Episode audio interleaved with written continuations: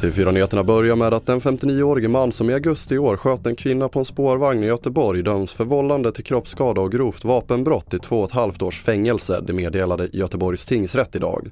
Mannen tog upp en pistol på spårvagnen och råkade sedan avfyra den och kvinnan skottskadades i buken, dock inte allvarligt och mannen döms även att betala skadestånd till kvinnan och han har nekat till brott.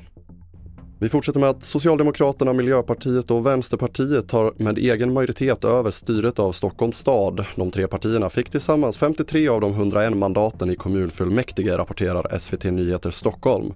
Därmed tar de över styret från den tidigare majoriteten som bestått av Moderaterna, Liberalerna, Centern, Kristdemokraterna plus Miljöpartiet som nu alltså bytt block. Och från och med i år kan lantbrukare få investeringsstöd för fossilfri teknik och de höga elpriserna har gjort att många nu söker pengar för att göra el av gödsel.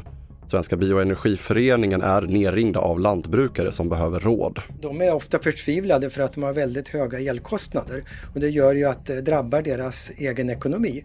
Biogas är ju ett bra alternativ, särskilt för eh, de som har djur på gården, mjölkproducenter och så. De har mycket egen gödsel som man kan göra biogas utav. Eh, och med de här höga priserna så är det klart att de sparar en hel del pengar på att slippa köpa men de kan tjäna pengar på att sälja el också. Det sa Kjell Andersson på Svenska bioenergiföreningen.